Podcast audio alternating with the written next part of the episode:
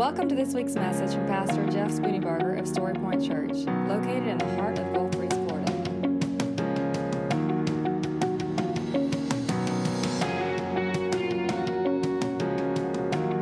And now, here's Pastor Jeff Spooneybarger with this week's message from Story Point Church. Amen. Good morning. Whew. It's uh it's a good day. I was just standing back here preparing to come up and I and I and I feel compelled to tell you I refuse to preach an impotent impotent powerless Christ. I will preach Christ, Christ crucified, died and resurrected. And because he was resurrected, he is a Jesus of power, not a Jesus that was a has been. There is nothing in your life, in my life, in this world that is not underneath his authority. And everything that he's ever said is absolutely 100% completely true. And I will go to the grave on that. Now, I recognize that in this place there might be uh, some alternate opinion on that. That's fine. You can believe because, because you, have, you have the agency to believe that, you, you, you have the freedom to believe that. But as, a, as, as your pastor, you just need to know where I stand. Jesus is the same yesterday, today, and forever. And if it's in red, it's true. That's all I got. And here's what I think I think that when we start living that way, our lives radically, completely change. Open up your Bibles, if you will, to 2 Corinthians chapter 12. That's where we're going to find ourselves in a few moments, but I want to I want to I want to get to that point. But I don't want you to have to try to find it while I'm talking here in a minute. So uh, 2 Corinthians 12 is where we're going to start in the scripture. Then we're going to go to several other passages. But last week I said that uh, I, was, I was teaching the last of the series on boundaries, and the passage was out of Matthew, and it said that Jesus commanded us, let your yes be yes and your no be no. He said, Don't take oaths, don't swear by this or swear by that. Just say yes and mean it. Just say no and mean it. And he was telling us that, that our word, yes or no, should be our boundaries and it, and it should be enough. We, we should do what we say, but beyond that, we should be people who understand clearly what our responsibility is and who we're responsible to. And, and so the question is this why would God command us to say yes or no? Well, it's because we were made in his image, because that is who we're to be. Or, excuse me, that is because that is who he is. He is a God of yes and no. And his yes and his no don't waver.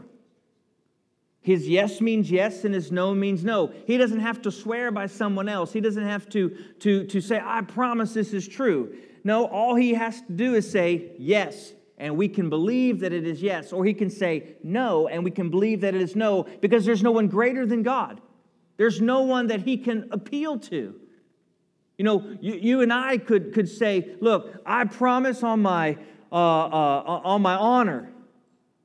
But our honor means very little, relatively speaking, right? All he has to say is, I swear by me, because he, he is God, right? And so this morning, I want to explore this idea or this, this, this truth that God is a God of yes and no. Now, the title says, when God says yes, right? Is that what the title? Yeah, when God says yes. And I, and, I, and I said it that way because that's where we want to end, because ultimately, even when God says no, what he's really saying is yes. Because every yes is a no and every no is a yes. If you were here last week, that makes sense to you. If, if, if, you're, if you weren't, then, then you'll have to catch up. It's, it's pretty simple concept. Every time I say no to something, I'm saying yes to something else. Every time I say yes to something, I'm saying no to something else because I cannot be in two places at the same time. I can't do two things at one time, right? So it, it's intentional living. God says yes to a whole host of things. But because he says yes to a whole, whole host of things, there are some things that come across to us as no. And I want to say to you today that God doesn't change. He is an unchanging God. So when He says no to something, what He really means is no. But you and I treat God much like a toddler will treat a child. We'll say to our kid no, and they'll say, but please, pretty please, please, please, please, please, please, please, please, please. Right? You have a toddler. If you, if, if you do, you know exactly what I'm talking about. We, we, we look at God and we say, well, you don't really mean no, no, do you? It's more like a no, yeah. I mean, we, we want to twist it and we want to work around it. But listen, there are some things that God specifically and intentionally says to us. The answer is no, no matter how many times. This is what I've said to my kids. You can ask me a hundred times, but every time you ask me, the answer is going to be the same. The answer is no. Why?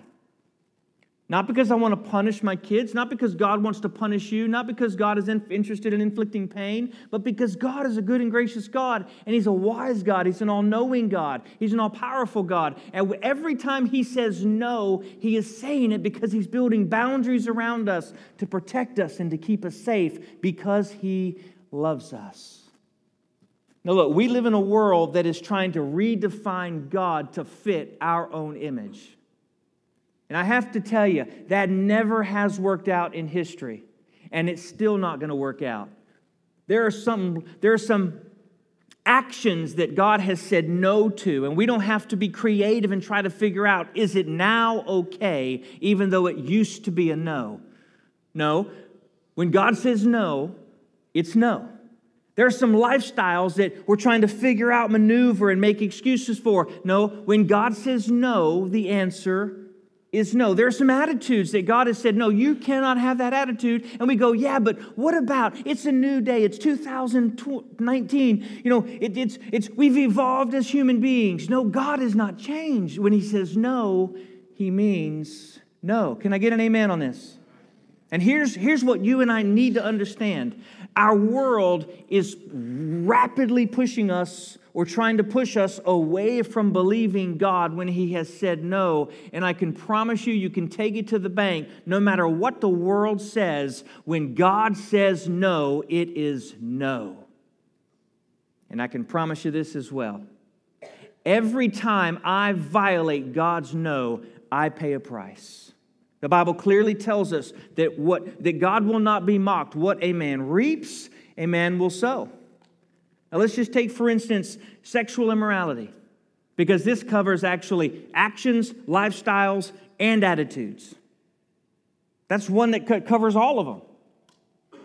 The Bible clearly tells us that sexual immorality is not uh, uh, approved by God. In fact, God has very specifically defined, very tight boundaries for, for, for uh, uh, the sexual life of a person. I was kind of got myself in a bind in First Baptist this morning because as I was talking about this, I realized that it's like talking about sex with my grandma. And I, and, I, and I just started getting deeper and deeper, going, I really feel embarrassed. I told them, I said, I feel kind of embarrassed right now. And, and they just looked at me and laughed, like, you can't tell us nothing we don't know. So it made me feel better. But it's still a little awkward because we got different ages here. But hear what I'm saying. The Bible's very clear. He, the Bible builds, God builds very specific, tight boundaries when it comes to our sexuality.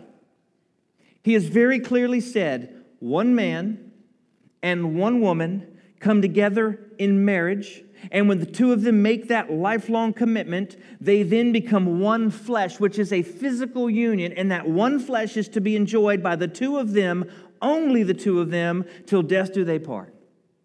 That's what God said.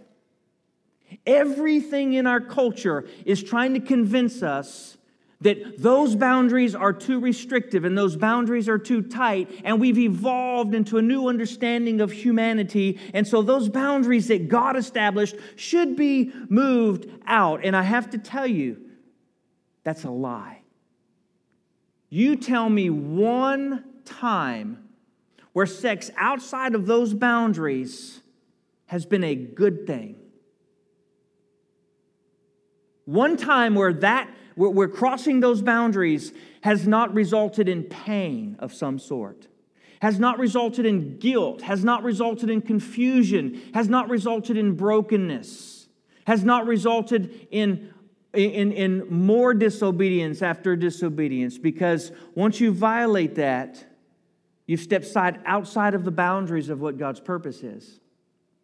Now, there are those who would say, Preacher, you are just, you are just too close minded. I have to agree with you. I'm absolutely closed minded when it comes to what God's word says. I, I, I, what else, what other choice do I have? Because I want to stand before you like Polycarp stood before his accusers.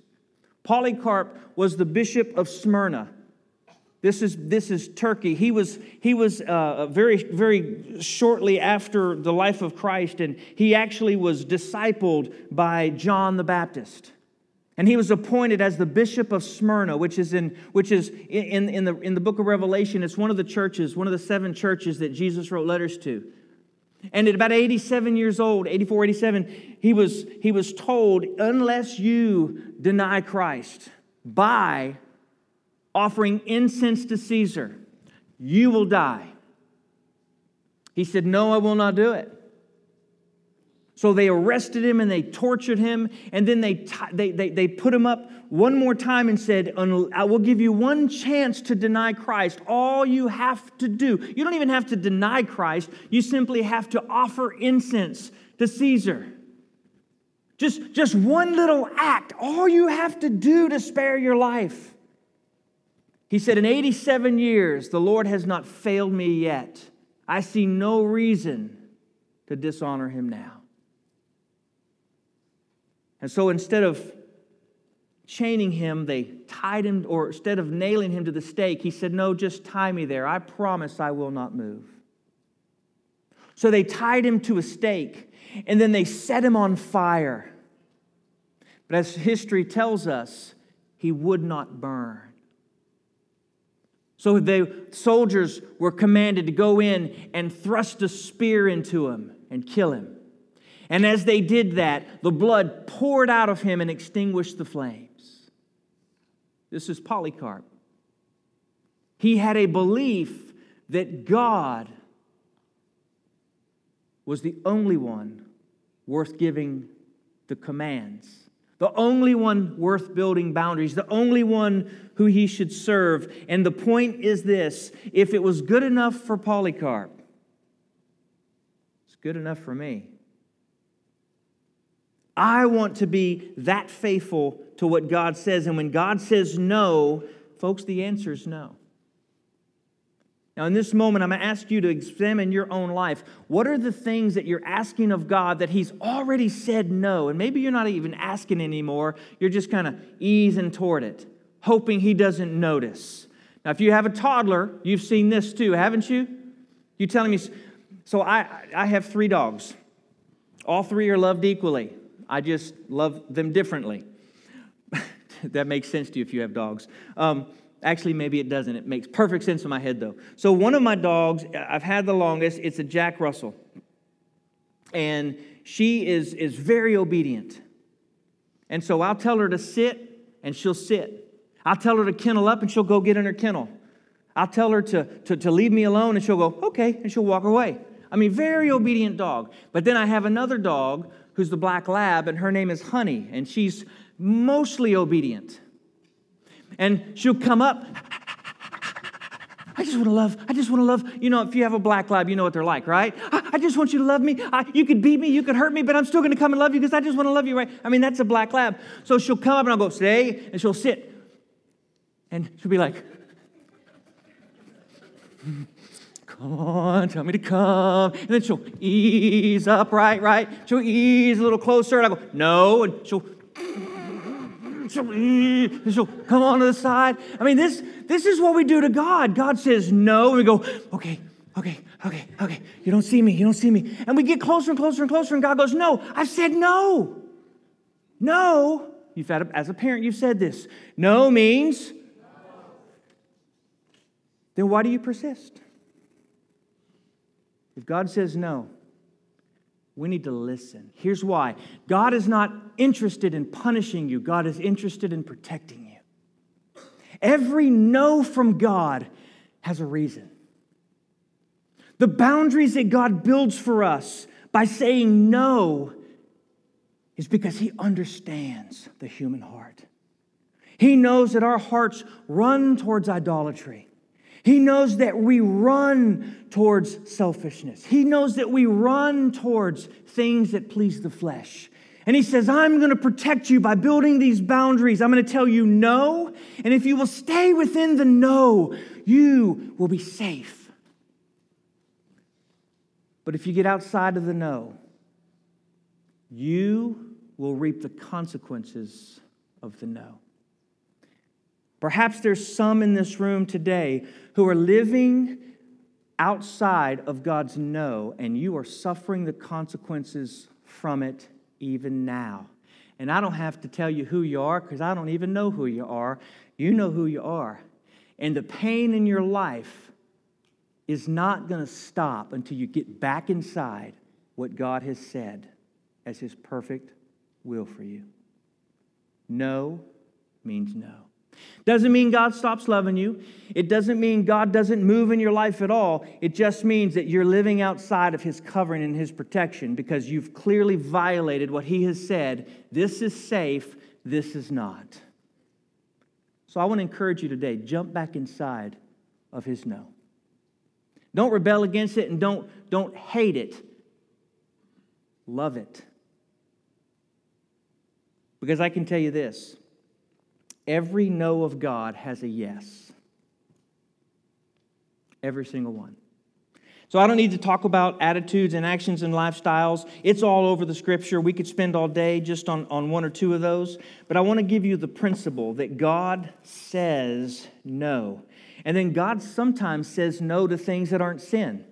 In 2 Corinthians chapter 12, we find ourselves in uh, verse 7. Paul says, uh, because of these surpassing great revelations, therefore, in order to keep me from becoming conceited, I was given a thorn in my flesh, a messenger of Satan to torment me. Three times I pleaded with the Lord to take it away from me, but he said to me, no, I will not take it away. My grace is sufficient for you, and my power is made perfect in weakness. Therefore, Paul says, I will boast all the more gladly about my own weakness so that Christ's power may rest upon me. That is why, for Christ's sake, I delight in my weakness and insults and hardships and persecution and in difficulties. For when I am weak, for when God tells me no, then I am strong. Listen, folks, there are things that we pray for and we beg God for. God, will you do this? Will you do this? Will you do this? And God says, No, I will not.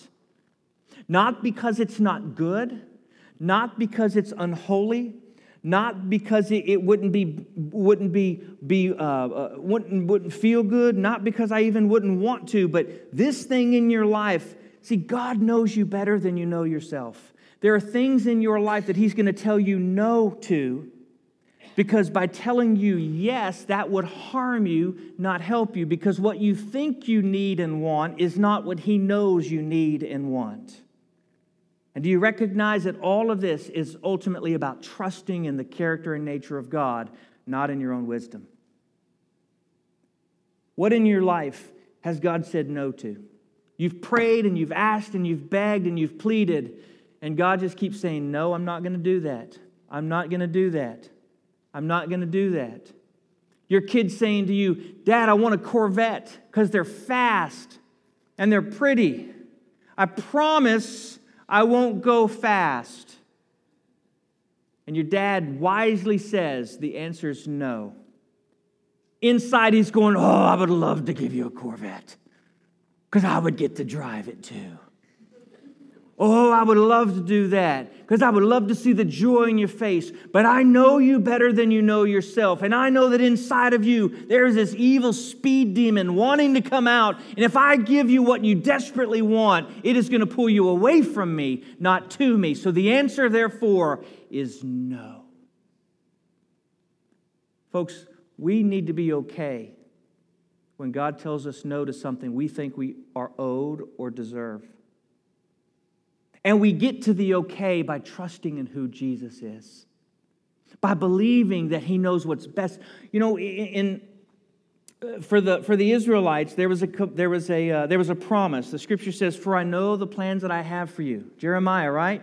I know the plans that I have for you, plans for for a hope and a future, plans for you to prosper. And so, so God knows his people, the Israelites. Certainly, he knows his people, you and me. And if he knows us,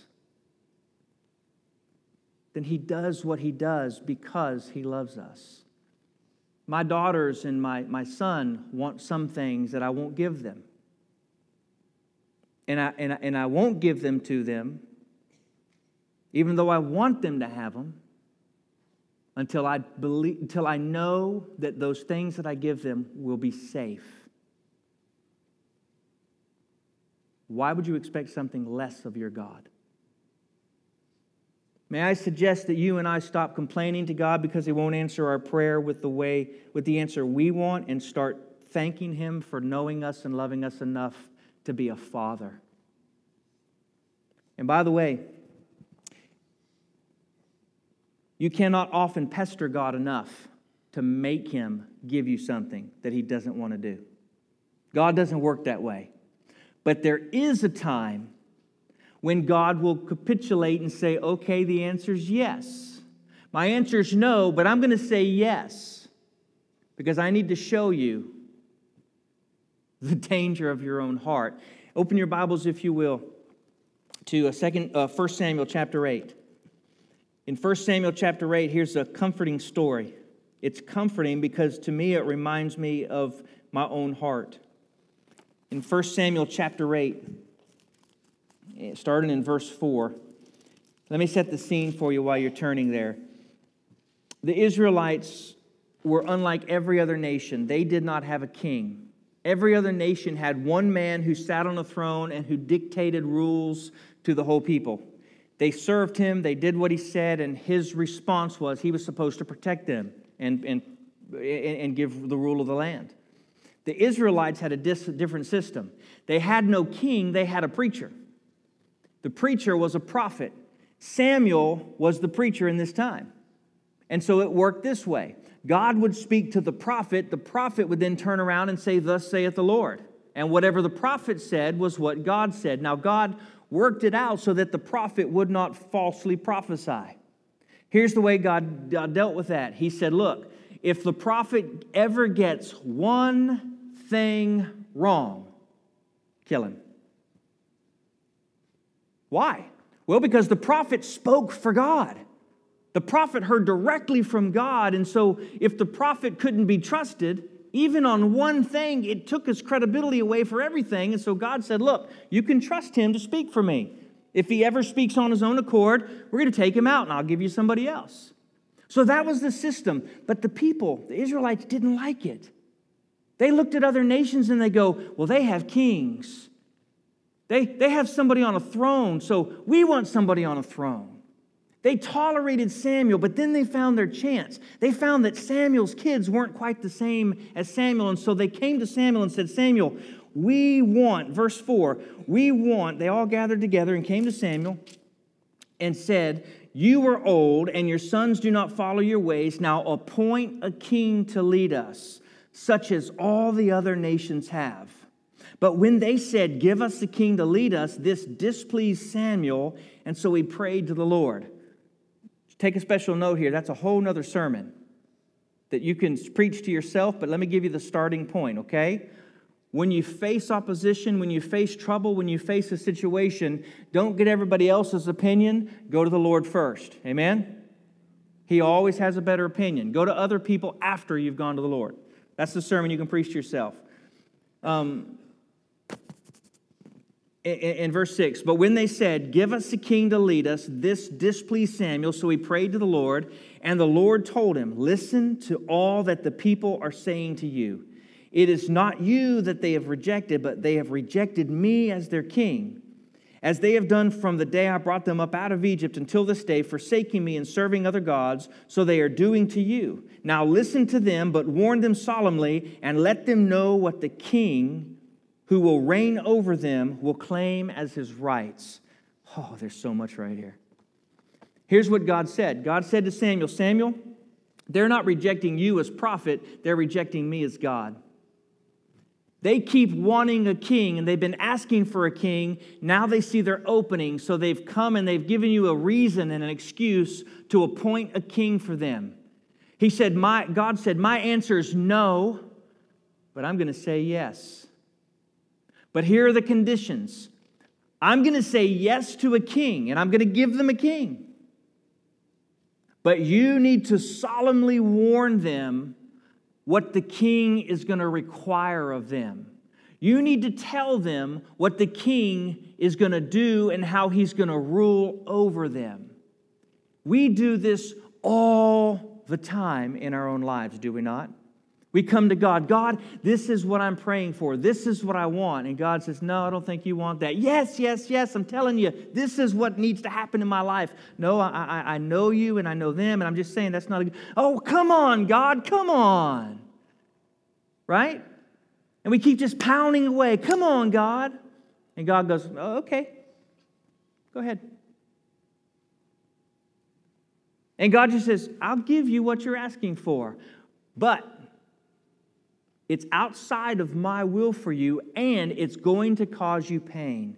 There are times in our life when we go outside of what God is asking, and God says, I'm going to let you run for a little while. Can I just see a, by, by a show of hands, how many of y'all have ever had an experience like this?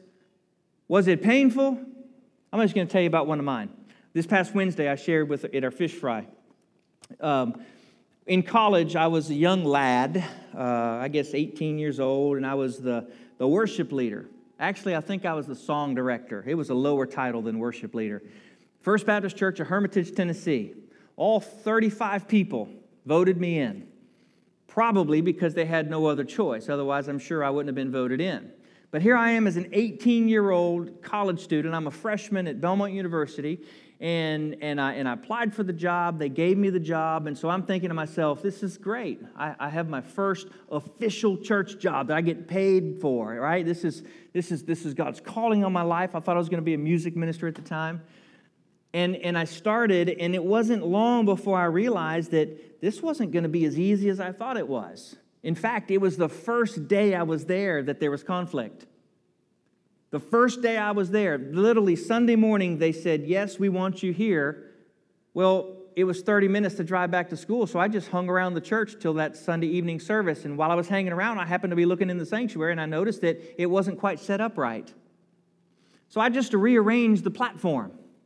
Now, I know which ones of you grew up Southern Baptist by what you just did right there. and I know which ones of you didn't. Because the ones of you who did grow up Southern Baptist, you know that that is a holy space in a sanctuary. And no 18 year old kid is going to come in and rearrange the platform, not without much consternation by the people. You should have seen them when they walked in. You would have thought I shot the Pope. I mean, it was like there was weeping and gnashing of teeth. I mean, they went, I mean, it was brutal. And I was like, but it wasn't, it wasn't a good way. And they're like, yes, it was a good way. It's been perfect for 50 years. No need for you to change it. That started the next nine months of me becoming more and more frustrated and more and more. Uh, I mean, I, I, I, you know, I learned some stuff. I learned a lot of stuff, really. But if, after for those nine months, I was like, you know what? I think it's time for me to leave. I said, Lord, I'm gonna, I'm gonna find another church. And as clear as I'm talking to you, God spoke to me. Not in a voice out loud, but I heard him very clearly inside of my heart. He said, Jeff, stay where you are. I said, Yeah, but Lord, I'm 18 and I'm a musician and I don't do those kinds of songs really well. I do these kinds of songs a lot better. They don't want these kind of songs, they want those kind of songs. I mean, this is an old church, and I just, I just don't fit. And I made every excuse in the world, and God clearly said through His Word, mind you. I said, Lord, I said, I did one of these things. Lord, just show me in your word what you want me to do, and I'll do it. So I just kind of went, and I read, and here's, here's what he told me stay where you are. I'm like, hmm, let me try that again.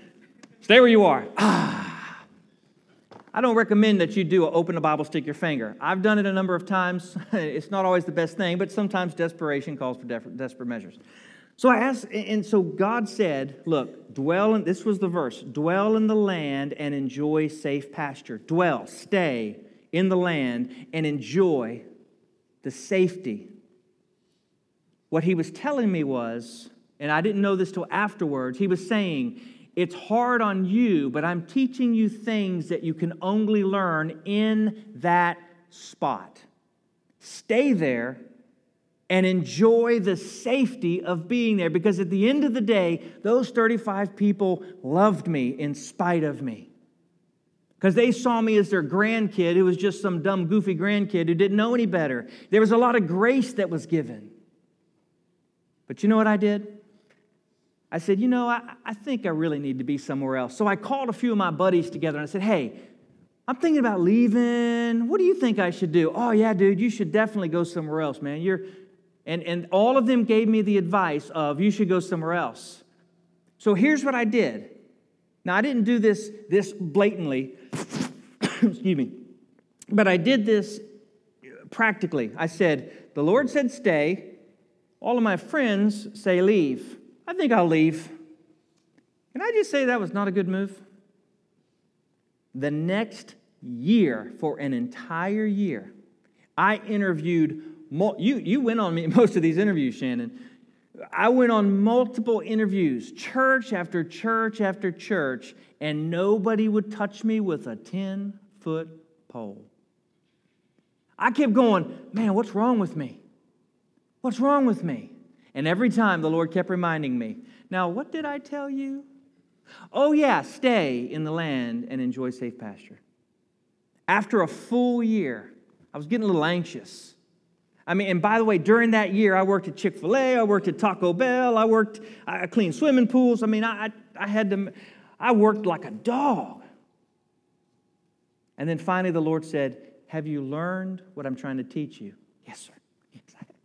You know, from that day until this day, I've never left a place until God has so clearly spoken and said, It's time for you to leave. And by the way, the clarity of Him speaking is phenomenal on this.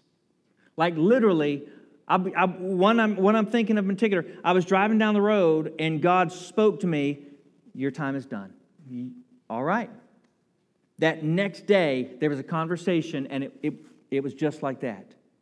Here's the point sometimes God says yes when his answer is no, because he's going to teach us why his answer is no. And you can push the issue if you want, but don't be surprised when there is pain in the yes. Turn to your neighbor and say, You need to believe that. Man, oh man, listen. Don't be a Jeff. When the Lord says stay, stay. Don't be a Jeff.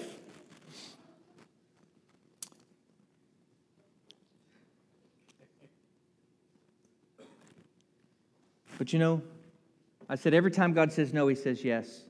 God is full of yeses. Open your Bibles to John chapter 14. God is full of yeses.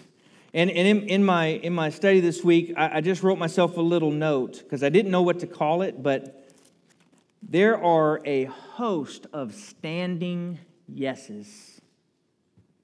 And a standing yes, by my definition, anyways, is something we don't even have to ask for. It's already provided, it's already given. It's God has said, Well, of course. It's like one of my daughters come up and say, Hey, Dad, can I hug you? Duh. Right? It's like my wife coming up and saying, Hey, can I kiss you? Duh. Right?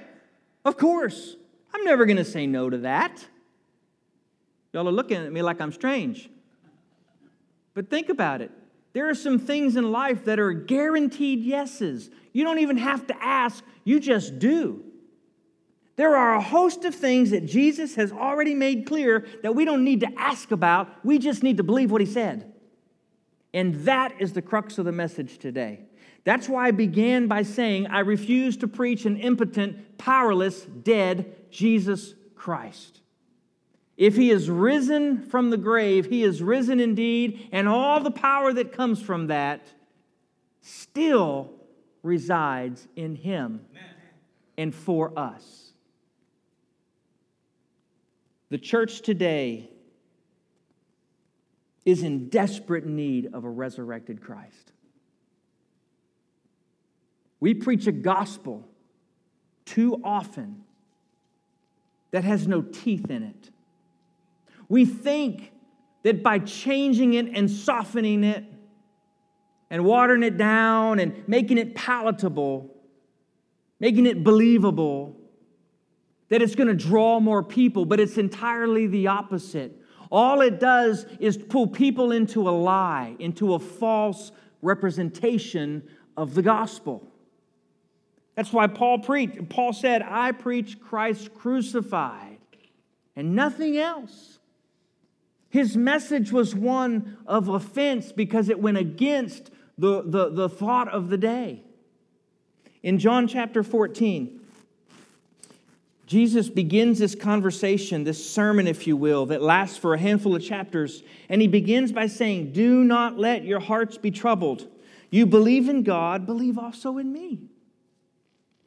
My Father's house has many rooms. If that were not so, I would have told you. He said, or he said, if that were not so, would I have told you that I'm going there to prepare a place for you? He was saying, in, in modern terms, he was saying, What do you think I would lie to you? He was literally saying, Believers, everything I've told you is the truth. Do you think I would lie to you? Do you think I would lead you along and just play with your emotions? Do you think I would tell you one thing and then flip the tables and do another? No, he said, My yes is yes, my no is no. You don't have to wonder what he really means. He said, And if I go to prepare a place for you, I will come back and take you to be with me, so that you also may be where I am. You know the way to the place where I am going. And then he continues to preach. And as he preaches, this is the overarching theme of his message it's this believe everything I've said. Everything. And he even told us how we can believe it. Because listen, our minds are in conflict with the scripture often.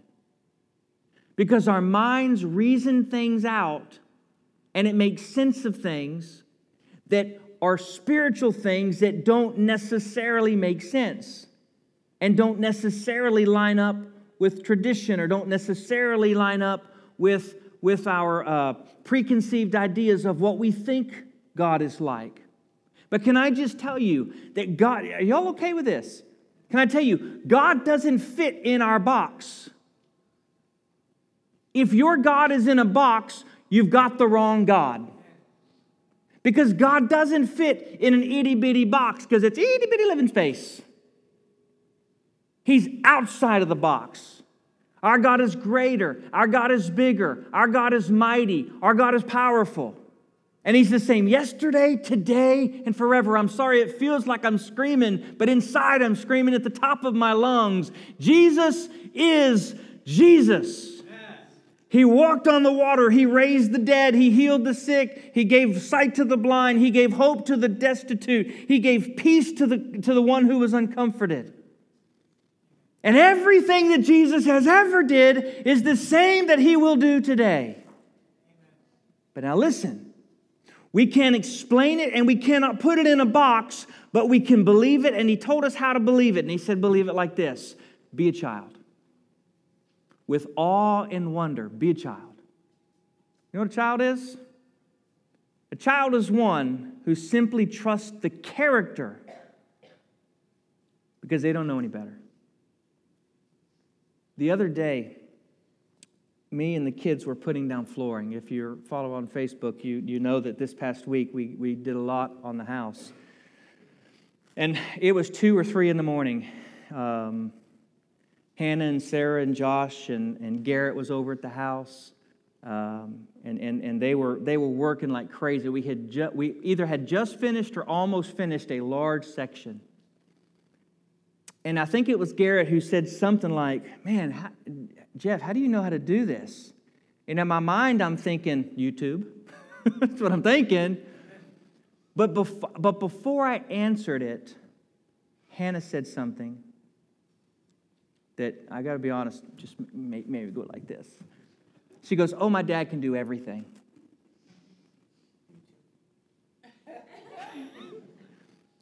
I didn't let on like I heard it, but inside I was going, Yes. She trusts me. There is nothing better for a father that when his children trust him. Because guess what? I will die for them. I will give everything for them because I love them. And if they trust me, I will protect them. I will provide for them. I will keep them. I will teach them. I will give them everything they need in life for success. I will give all of myself for them if they will only believe me. Now, Hannah, pl- plug your ears, please. And it dawned on me that this is what I felt about my own father. It wasn't until college that I realized he could not do some things. Like, I remember literally one day going, Wow, my dad doesn't know how to do that? Is the earth still, still around here? Is there a split in the. I mean, I literally, I never saw him not do anything. And I had this understanding of him as this superhero. And when I realized that he couldn't do everything, it was okay because I was actually, it kind of shook me a little bit, to be honest with you. And then I realized, oh, he's human. That's okay. He's allowed to be that. But when I heard Hannah say those words, instantly it went back and I thought, that is what God wants from me. How many times do you and I go to God and say, Oh, God, I sure wish you could do this? Oh, I wish you were the same God that you were a thousand years ago. Oh, I wish you were powered. Now, we would never say it that way, but that's the way we live. Amen? The faith of a child to say, Daddy, I don't understand. I don't get it. You might, you might not. I, all I know is you can, and, you might, and I'm good with that. But if I am going to fail, I am going to fail believing what Jesus said, not doubting what Jesus said. How about you? Isn't it time that we as God's people start living with power because we believe the words in red? Why don't we stop telling the world how impotent Jesus really is? Why don't we stop making excuses for Jesus and just start living the Jesus of the Bible? It looks a little weird, takes a little risk. I don't know about you, but one thing I've learned here recently is that our kids don't believe what we say, they believe what we do. And if you want kids of faith, if you want kids who will be world changers, you've got to be moms and dads of faith. Because they're not going to believe you if you say, oh, Jesus is marvelous, and then they see a lack of faith. Because your words have just been neutered by your actions. And it goes the same with the world. In your office, don't proclaim Jesus as Lord if you're going to live as Jesus as slave. Don't do it. Don't do it. There's a whole other message in that. Jesus to the uh, church at um, Laodicea in Revelation, I think it's chapter 3. He says, Look, I'd rather you be hot or cold. Don't be lukewarm. Be all in, be all out.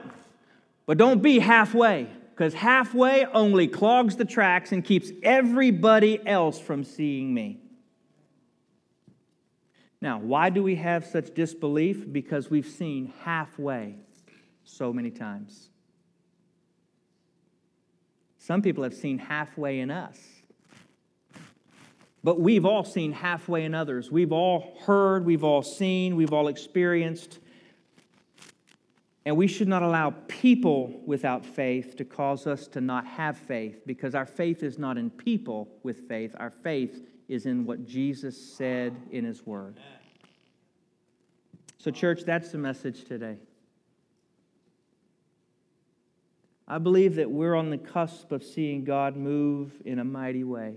I think we've seen him move in a mighty way. There was something, uh, I felt something powerful about worship today. There's something rising up. Again, it's strange to the world. Very strange. I'm not talking about being a freak, okay? I'm not talking about being weird. I'm talking about being Jesus like. So here's what I'm asking you to do. Here's what I'm going to do I'm going to read the words in red, and every single thing that is in red, I'm going to say, okay, I believe it. I can't, I don't understand it, maybe. I can't figure out how, maybe. I don't even know why, but I'm going to believe it. You live a life that way. We live a life that way. We see God move. Don't you want to see God move? You know, Kevin's here. We're going to start our, our time of invitation. I might have run a little bit long today. Sorry, I got a little excited. I want to invite you, though. You know, we've talked about God saying yes. There's one thing that God wants to say yes to, perhaps more than anything else. He wants to say yes to you placing your faith in Him. The Bible says no one comes to the Father unless, unless the Spirit draws him. So, in this moment, no doubt in a room this size, there are those who God is drawing to Himself. And He's calling you to repentance. He's calling you to trust Jesus Christ as your Lord and as your Savior. Now you might you might be saying to him, "Yeah, but I've done this and I've done this and I've done this. I'm not sure God can fully forgive me of those things." And God as the Father he is is standing at the door saying, "The answer is yes. Yes. Come to me, all who are weary and heavy burdened, and I will give you rest. Take my yoke upon me. Learn from me, for my burden is easy, my load is light. His answer is already yes. Will you take one step towards Him? Just one. Let Him have your life. Will you close your eyes and bow your head? Father in heaven, I ask that in this moment you would you would make us rise up with faith to believe all that you are, to live as little children, to give our lives for you. Father, in this moment, whatever decision needs to be made by the people, by all of us in this room, God, may we, may we jump back inside of your no May we repent for the things that we know we should not be doing or places we are, Lord. May we make that right. Father, may we start believing in your yes. God, this is my prayer today.